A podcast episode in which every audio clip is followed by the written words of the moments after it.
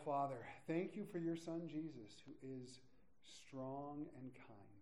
Thank you for your great love for each of us that was demonstrated on that cross to give us life. We pray, Lord, as we look into Judges tonight, that we would hear you speak to us through your word. Pray you would bless this time and use it for your glory. In Jesus' name, amen. So last week we looked at the birth of Samson, which had some pretty unique circumstances. You had Manoah. Anybody remember what we called his wife last week? Jill, right? That's she's not named in Scripture, so we called her Jill. Um, and she was barren, and the angel of the Lord shows up, tells her she's going to have a baby. He's going to be a Nazarite from birth. Manoah's cool with this, asks the angel to come back, and the angel does. Says, yep, he's going to be a Nazarite from birth. And Manoah's like, cool. So Samson is born, and there's all kinds of miraculous circumstances. Of course, the angel of the Lord was Jesus. We talked about that. And then in chapter 2, he goes down to a town among the Philistines and he sees a, a, a hot mama and says to his parents, I want to marry her. Go get her for me. And his parents are like, hey, you, shouldn't you marry somebody from Israel? And he's like, nope, I want her. Go get her for me. And in that process of going down to get her, he kills a lion. He poses a riddle because there's honey from the lion, all that good stuff. So if you missed it, highly encourage you to go back and listen.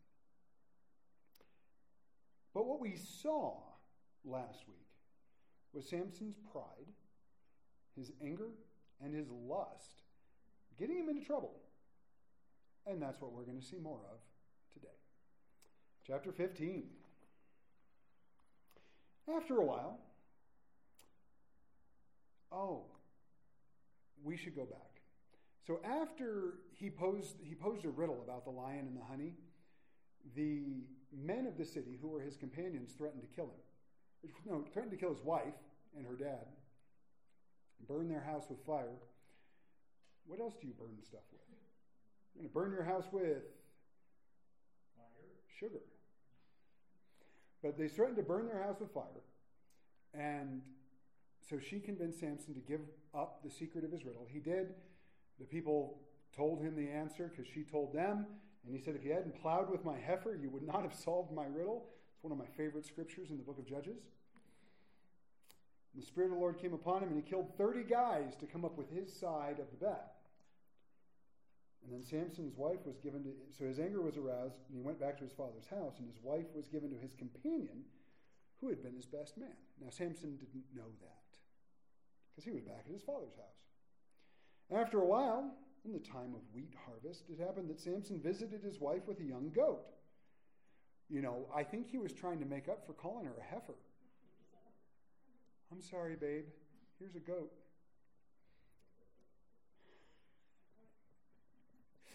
that tickled Pat. I appreciate that. One person laughed. That's all I need. And he said, Let me go into my wife, into her room, but her father would not permit him to go in. Her father said, I really thought you, that you thoroughly hated her. Therefore, I gave her to your companion. Is not her younger sister better than she? Please take her instead. And Samson said to them, This time I shall be blameless regarding the Philistines if I harm them. And Samson went out and caught 300 foxes, and he took torches, turned the foxes tail to tail, and put a torch between each pair of tails. And when he had set the torches on fire, he let the foxes go into the standing grain of the Philistines and burned up both the shocks and the standing grain as well as the vineyards and olive groves. So Samson goes to visit his wife, who had been given to this other guy. He gets there, and the dad goes, Ah, she wasn't all that pretty anyway. Look at her younger sister. Much better looking. Give her the goat. And Samson's like, Oh, no, you didn't. I'm going to be blameless about whatever happens. So he goes out and he catches 300 foxes. Now, foxes is a, not the best translation. The word is actually burrower. Now, foxes do burrow. But the other word in Hebrew is jackal. Now, I don't know if, do jackals burrow? I should have looked that up. But jackals burrow as well. So, I- I'm going, John Ritchie said jackals burrow. So, if any, jackal, jackos. Jackals, not jackos. Um, but he catches 300 of them, ties them into pairs. Now, I don't care if it's a fox. What's What's that? Jack, jackals do burrow? Yes. Google has proven John Ritchie right. Um, ties them together with torches tied between their tails, sets the torches on fire, and lets them go. Now, how did he hold 300 foxes? Maybe he had a, a, fenced in area or something. How did he tie their tails together? Right? These are questions I don't have answers to. It's an incredible display of the power that God had given Samson. But he lets them loose. It burns all their standing grain. Remember, it was the time of the wheat harvest. Burned all their vineyards and burned all their olive groves. This would have meant the people in that area were going to go hungry. Very hungry. So in verse 6, we see what they do. Then the Philistines said, Who has done this? And they answered, Samson, the son of law of the Timnite, because he has taken his wife and given her to his companion. So the Philistines came up with came up and burned her and her father with fire. Samson said to them, Since you would do a thing like this, I will surely take revenge on you, and after that I will cease. So he attacked them hip and thigh with a great slaughter. Then he went down and dwelt in the cleft of the rock of Edom. The Philistines find out it was him, so they go burn his wife and her dad with fire, not with snow. I guess if it's cold enough, ice can cause a burn of sorts, but still, with fire.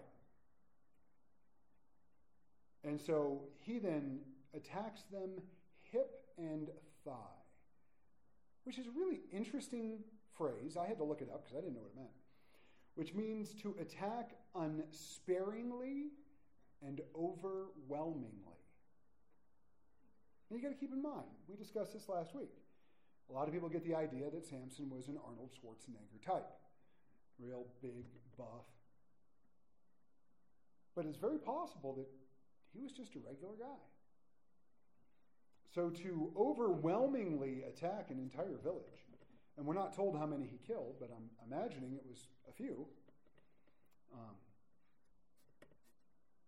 again, an example of God's power upon him. Now, I do find it interesting, and we did touch on this, that in chapter 14, the companions of Samson threaten to burn his wife and her father's house if she doesn't get the answer to the riddle. And here it actually happens. It's kind of foreshadowing a bit. Verse 9. In verse 9, now the Philistines went up, encamped in Judah, and deployed themselves against Lehi. And the men of Judah said, Why have you come up against us? So they answered, We have come up to arrest Samson to do to him as he has done to us. The th- then 3,000 men of Judah went down to the cleft of the rock of Edom and said to Samson, Do you not know that the Philistines rule over us? What is this you have done to us? And he said to them, As they did to me, so I have done to them. But they said to him, We have come down to arrest you, that we may deliver you into the hand of the Philistines. Then Samson said to them, Swear to me that you will not kill me yourselves. So they spoke to him, saying, No, but we will tie you securely and deliver you to their hand. But we will surely not kill you. And they bound him with two new ropes and brought him up from the rock. When he came to Lehi, the Philistines came shouting against him. Then the Spirit of the Lord came mightily upon him. And the ropes that were on his arms became like flax that is burned with fire, and his bonds broke loose from his hands. He found a fresh jawbone of a donkey, reached out his hand and took it, and killed a thousand men with it. Then Samson said, With the jawbone of a donkey, heaps upon heaps, with the jawbone of a donkey, I have slain a thousand men. Now, Samson was many things, but apparently not a poet. Um, so the Philistines come down th- uh, and they, they threaten the people of Judah, and Judah goes, Fine, we'll go arrest him. So they send 3,000 guys out to arrest Samson.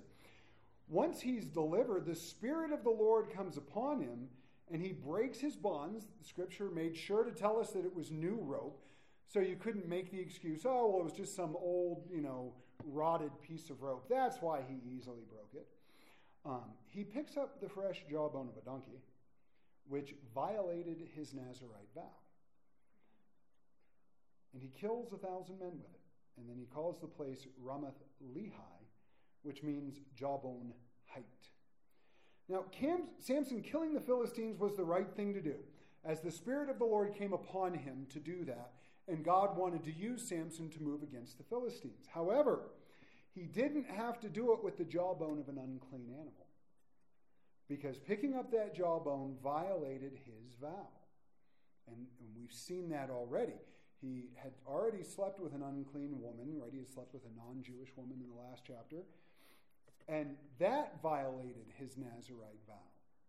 And now he's violating it again by touching a dead animal, or an unclean dead animal. And I just wrote myself a little note that it is possible to do the right thing the wrong way. Right? It's possible to do the right thing the wrong way. 2 Corinthians 5 12 through 15 says, We do not commend ourselves again to you, but give you opportunity to boast on our behalf, that you may have an answer for those who boast in appearance and not in heart. For if we are beside ourselves, it is for God, or if we are of sound mind, it is for you. For the love of Christ compels us. Because we judge thus, that if one died for all, then all died, and he died for all that those who live should live no longer for themselves, but for him who died for them and rose again. Now, I bring that up because if we're going to do the right thing the right way, it requires that we do it with the right motivation. And our motivation should always be the love of Christ. Right? Everything we should do should be because we love the people around us. You go out tomorrow afternoon and you buy a goat take it home to your wife, it should be the love of Christ that compelled you to do so. Verse 18. Now, if you haven't read it yet, I love the next couple verses. They make me laugh. Then he became very thirsty. So he cried out to the Lord and said, you have given this great deliverance by the hand of your servant, and now shall I die of thirst and fall into the hand of the uncircumcised? So God split the hollow place that is in Lehi, and water came out, and he drank, and his spirit returned. And he revived, therefore he called its name En-hakkore, which is in Lehi to this day. And he judged Israel 20 years in the days of the Philistines. So Samson was apparently a little bit immature. Right? Broke the bonds, killed a thousand men, throws it aside, and then he starts whining because he's thirsty. Anybody here? I've done this, right? Not that way. Not exactly that way. But I've had uh, many moments throughout my life as a follower of Christ and uh, my life as a pastor where God did something that was fantastic. And it was a great victory. And then within a day or two, I was whining about something insignificant forgetting all about the great victory he had just given me, forgetting all about the fact that I know he answers prayer, that I know he's working on my behalf. But we're human and we get whiny. And what I think is important to notice, even though I think Samson's whining, God doesn't rebuke him. God provides him water. And this spring that God created for Samson still existed at the time that Judges was being written. En-hakkore means spring of the color because Samson called out to God.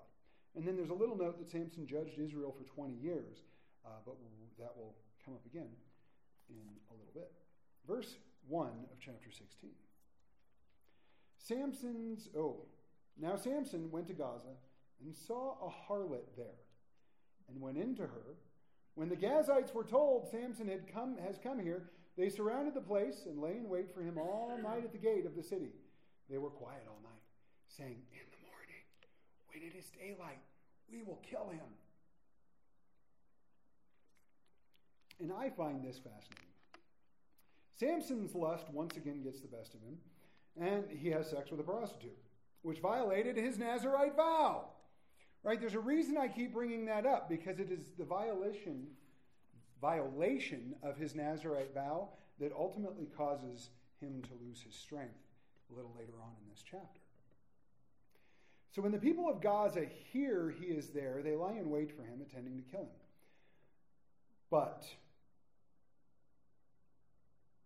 In verse 3, it said Samson lay low till midnight. And he arose at midnight, took hold of the doors of the gate of the city and the two gateposts, pulled them up, bar and all, put them on his shoulders, and carried them to the top of the hill that faces Hebron. Now, I find it fascinating that they knew he was there. My best guess is the prostitute ratted him out. Right? She got paid, so told the guys, oh, he's here, come kill him. But he was down in Gaza. And Gaza was one of the five Philistine royal cities. And therefore, it was heavily fortified.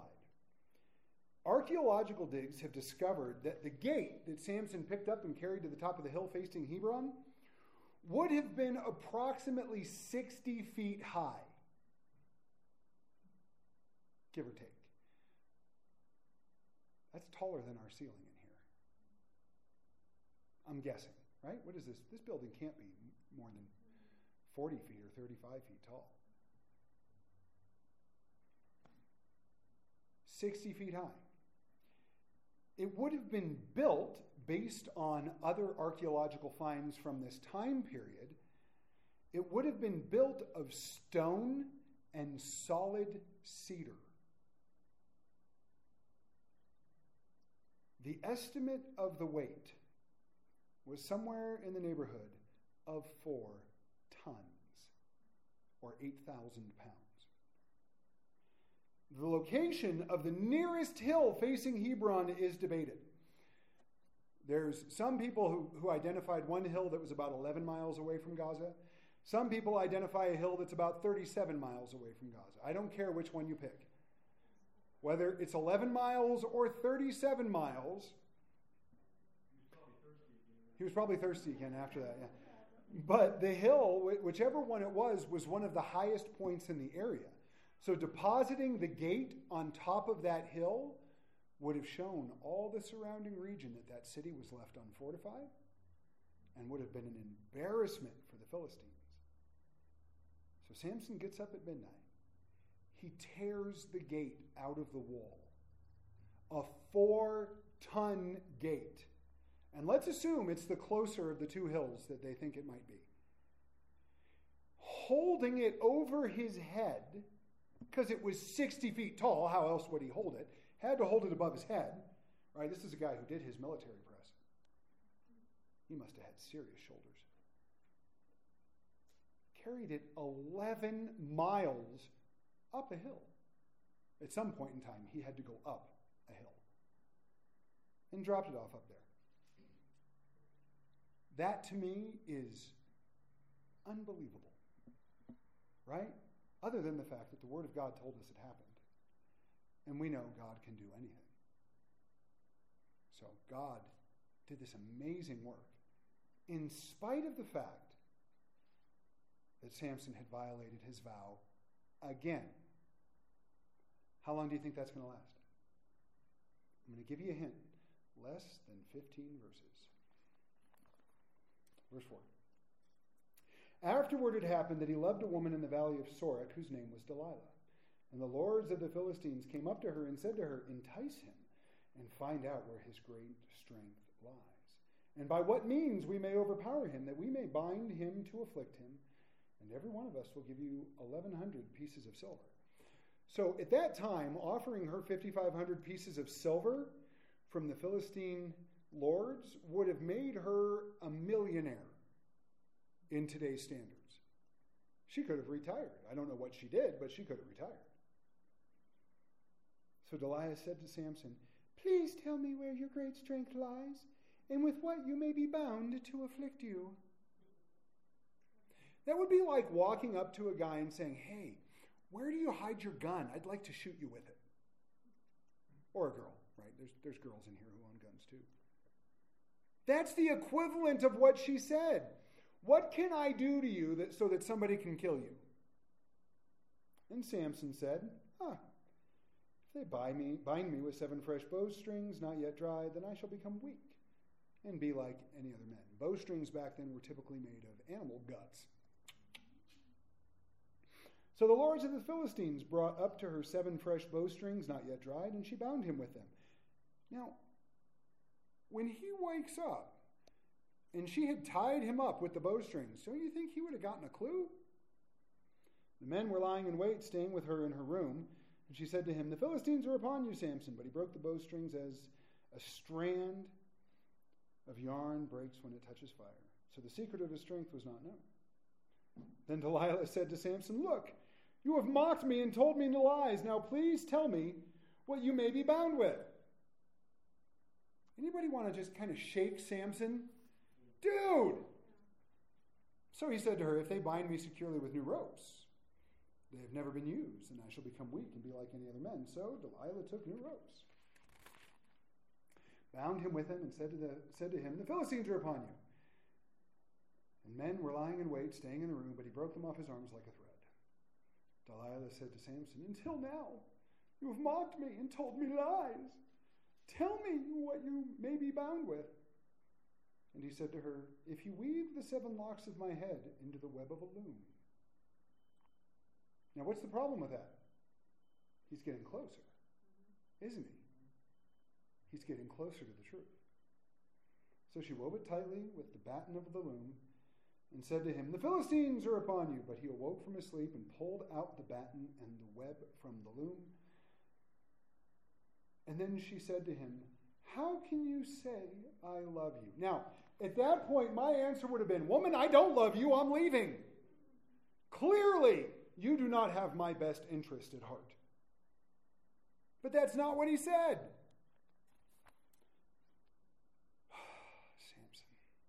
Samson, how can you say I love you when your heart is not with me? You have mocked me these three times and have not told me where your great strength lies. And it came to pass when she pressed him daily pestered him, sorry, daily with her words, and pressed him so that his soul was vexed to death. She annoyed it out of him. I don't care.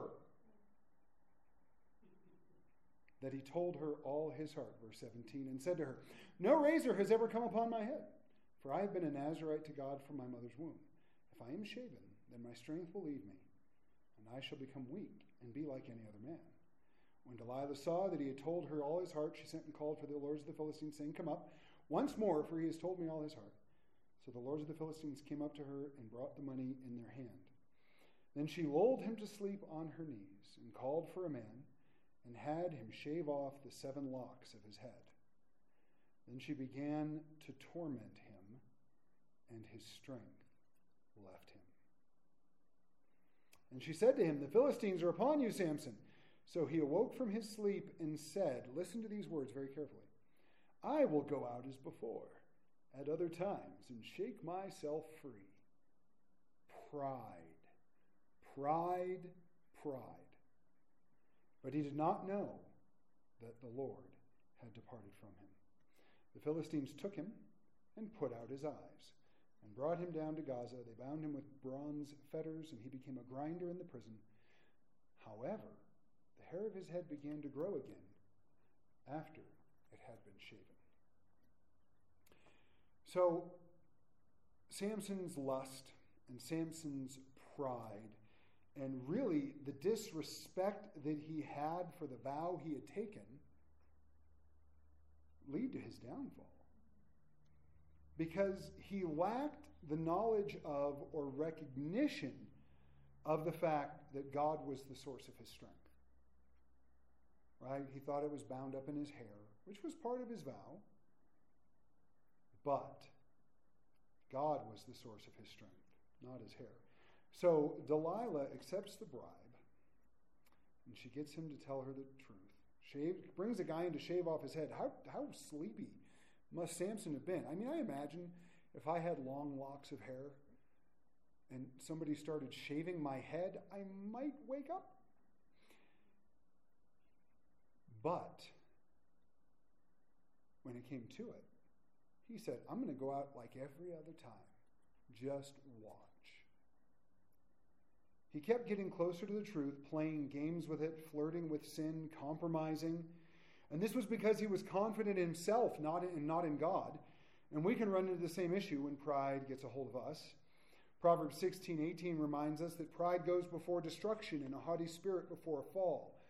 Proverbs 25, 26 said, A righteous man who falters before the wicked is like a murky spring and a polluted well.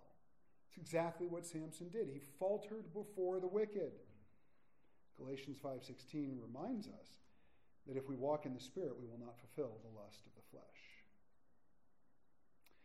Then his lust and really Delilah's manipulation of his love for her, he had clearly lost all good judgment because of his lust.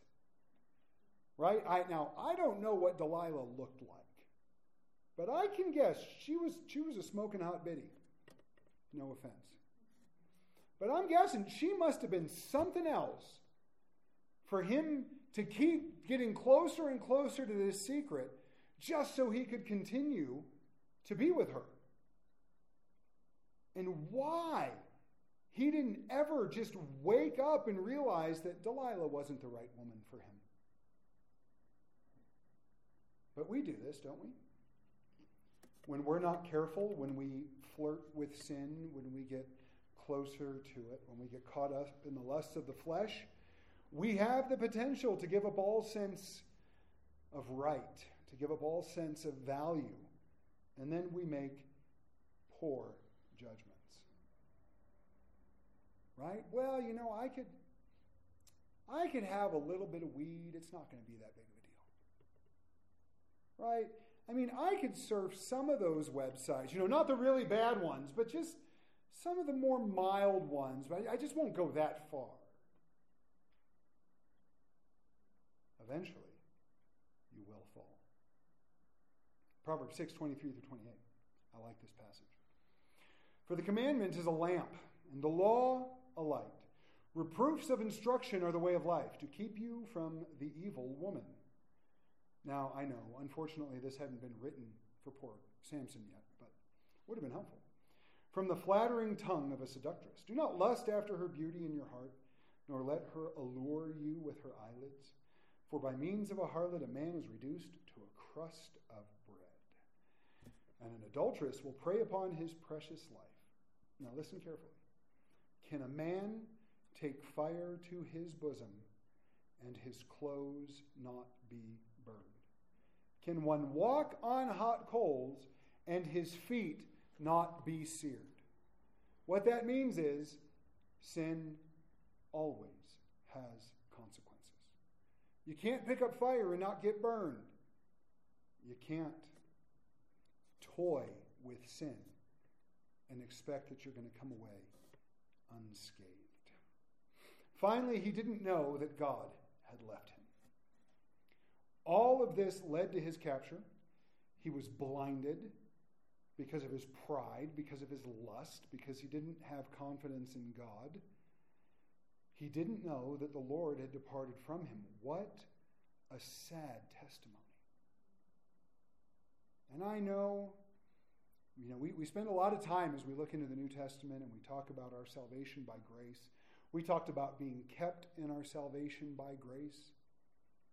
But you know, if you turn away from God and you keep running away from Him and you refuse to repent and you refuse to acknowledge your sin and you refuse to acknowledge His place or His rightful place in your life, well, I think it's altogether possible that He could depart from us and we wouldn't even know it. In Mark 12 24, Jesus rebuked the Pharisees, and they were having the discussion about the resurrection. And he answered and said to them, Are you not therefore mistaken because you do not know the scriptures nor the power of God? And we're going to talk more about this Sunday. Um, but I'm going to tell you something. More often than not, when we are mistaken, it's because we don't know the scriptures or we're ignoring them or we don't know the power of God. But this is why it is so important for each of us to be actively engaged in the Word of God so that we can grow in the grace and knowledge of our Lord and Savior, according to 2 Peter 3:18. Doing so, we help to keep us out of the same pitfalls that Samson fell into. So he was made a grinder in the prison, which basically meant he pulled a millstone to grind wheat or some other grain. This was the job of a donkey. This wasn't the job of a person. He was bound with brass. Brass is always a symbol of judgment. And this is exactly what sin does to us.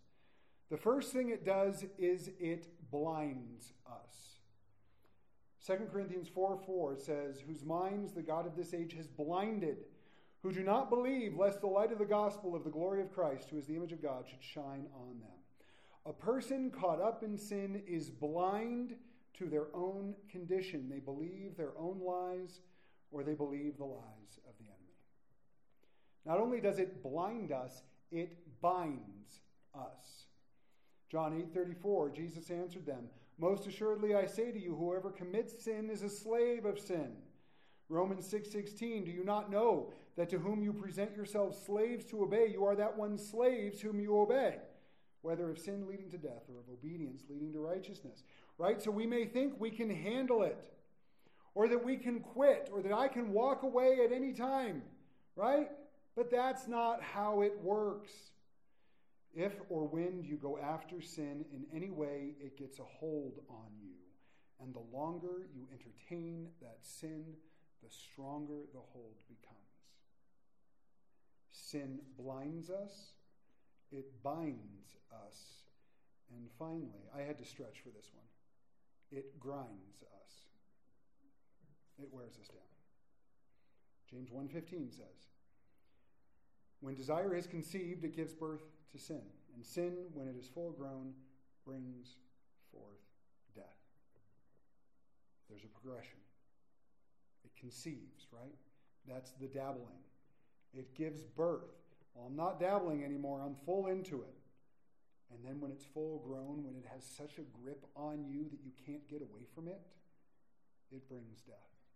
Spiritual death, emotional death, relationship death, death. And ultimately, if you don't repent, eternal death. Any one of us who is honest can communicate the devastating effects of unrepentant sin in our own lives. We can never pretend that sin will not have consequences. There is, however, a way out. Romans 6, 17 through 23 says this But God be thanked that though you were slaves of sin, yet you obeyed from the heart that form of doctrine to which you were delivered. And having been set free from sin, you became slaves of righteousness. Speak in human terms because of the weakness of your flesh. For just as you presented your members as slaves of uncleanness and of lawlessness, leading to more lawlessness, so now present your members as slaves of righteousness for holiness. For when you were slaves of sin, you were free in regard to righteousness. What fruit did you have then in the things of which you are now ashamed? For the end of those things is death. But now, having been set free from sin and having become slaves of God, you have your fruit to holiness and the end everlasting life. For the wages of sin is death but the gift of God is eternal life in Christ Jesus our Lord. Jesus is the way out. Whether it's the first time that you need to get away from sin and you come to Christ for salvation, or whether it's the thousandth time and you come back to Him again, asking for forgiveness and cleansing, He is the only answer. Verse 23. Now the lords of the Philistines gathered together to offer a great sacrifice to Dagon, their god, and to rejoice. And they said, Our God has delivered into our hands Samson, our enemy. When the people saw him, they praised their God, for they said, Our God has delivered into our hands our enemy, the destroyer of our land, and the one who multiplied our dead. So it happened, when their hearts were merry, that they said, Call for Samson, that he may perform for us. So they called for Samson from the prison, and he performed for them and they stationed him between the pillars. And Samson said to the land who held him by the hand, Let me feel the pillars which support the temple, so that I can lean on them. Now the temple was full of men and women. All the lords of the Philistines were there, about 3,000 men and women on the roof, watching while Samson performed. Then Samson called to the Lord, saying, O Lord God, remember me, I pray. Strengthen me, I pray, just this once, O God that I may with one blow take vengeance on the Philistines for my two eyes. And Samson took hold of the two uh, middle pillars which supported the temple, and he braced himself against them, one on his right hand and the other on his left. And Samson said, Let me die with the Philistines. And he pushed with all his might, and the temple fell on the lords and all the people who were in it. So the dead that he killed at his death were more than he had killed in his life. So, as we remember in verse 22, his hair was starting to grow back. Now, even though his hair wasn't the source of his strength, and it was his commitment to God through the Nazarite vow that he broke, he begins to come back. Now, I imagine having your eyes ripped out and being forced to do the job of a donkey in a prison would be humbling. I'm guessing. And so we don't know how long it was before this scene took place. But I imagine during that time, Samson did some uh, great self reflection and probably some repentance and uh, whatnot. It's a guess. So he's called to perform. And the word perform here is interesting because what it means is he's called to be something to laugh at. So, what he actually did to perform, we don't know what they made him do. Um, but whatever it was, it was something that they could laugh at so that they could mock him and then praise their false God. Dagon, of course, if you remember, we've talked about him before, was a fish god. Picture a mermaid was the idol that was used, right? But instead of a woman on top, it was a man. So picture a merman. That's silly. Picture a mermaid, but a man. Picture a merman. When Nathan confronted David over his sin with Bathsheba, he said to David, He said, Because of this deed, you have given great occasion to the enemies of the Lord to blaspheme. In 2 Samuel 12 14. This is what we do. When we fall or act in a way that dishonors God, we give his enemies reasons to mock him and to blaspheme him. I don't ever want to give the enemies of God a reason to blaspheme him. And even though that's what Samson had done, God is gracious. So he tells the boy who was holding his hand, because he's blind, Can you just lean me up against one of the pillars? And the boy does so. And he prays that the Lord would strengthen him one more time. In that very moment, Samson realized, or recognized, or at least verbalized something that he had recognized earlier that God was the source of his strength. Not his hair, not anything else, but that God was the source of his strength. And God answers him. He tears down the temple and kills 3,000 Philistines, more than he did throughout his life. So, what was the difference? Well, Samson asked God for the strength. He recognized that God was the source of his strength. He let go of his pride, his self confidence, and he trusted in the Lord. I would not be surprised if we saw Samson in heaven. I wouldn't be. Verse 31. And his brother, brothers and all his father's household came down and took him and brought him up and buried him between Zorah and Eshtaol. And the tomb of his father Manoah, he had judged Israel 20 years. So his, he's buried by his brothers um, in his father's tomb. And we once again are told that he lived or he judged Israel for 20 years. So not, we know that when he was born, the Philistines were already um, oppressing the Israelites. Uh, so we don't know how old he was when he had his first act uh, back in chapter, must have been chapter, what, 13? Sorry. Back in chapter 13, 14, yeah, back in chapter 13. We don't know how old he was, but he was old enough to get married when he killed that lion. Now, in that culture, that doesn't necessarily mean 25. That could have been 15 or 16, at least in his mid teens. And so that's when his judgment of it, judge, being a judge over Israel started. So he died somewhere between 35 and 40, give or take. And to me, that means Samson is a tragic story of wasted potential. You're talking about a man who was called by God from birth, a man who was filled over and over again with the Spirit of God, a man who had been separated to God, a man who had been strengthened by God. And we see him do these incredible things like lift up an 8,000 pound gate and carry it 11 miles to the top of a hill, or rip a lion apart with his bare hands, or kill a thousand men with the jawbone of a donkey. Right? He should have gone down in history as one of the greatest heroes for God in the Bible. Instead, he wasted his life. He wasted his life with lust, anger, and pride. He wasted his life with his own self confidence. He wasted his life by ignoring the true source of his strength.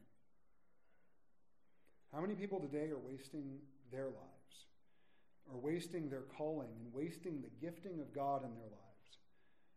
They're wasting it by sin, wasting it by pride, or apathy, or distraction, or a host of other things. Because God has a call for each of us. He has placed within us the potential of the Holy Spirit and power of God. Remember Romans 8:11 tells us that the same spirit that raised Christ from the dead lives in us. So what are we doing with it? Are we going to be like Samson? Are we going to waste what God has given to us? Or are we going to, by his power and love, live up to the potential that God has placed in each of us? Some people think they will be fine without God, or that they will be okay with a shallow relationship with him, but this isn't the truth. Hebrews has warned us to hold fast our confidence in Christ firm to the end in Hebrews 2. We are told that God has created us for good works to walk in them in Ephesians 2:10. But what are we doing with it? Are we diving deep into our relationship with God? Are we seeking him for the life and for the work that he wants us to do? When we know what they are, are we walking them out by his power and grace? I hope so. I don't want to be like Samson. I don't want to get to the end of my life and find that I had wasted some of it. And I hope the same is true for you. Let's pray. Father, thank you for the example of Samson, for the lessons we can learn from his mistakes and his foolishness. I pray, God, for every person in here, every person who may be joining us online, and every person who may listen to this recording some other time that we would pursue you because you've pursued us. To know what you want us to do. And then by the resurrection power of Christ in us, that we would live up to the potential that you've placed in each of us. Father, not by our strength, but by yours. And not for our glory, but for yours. In Jesus' name.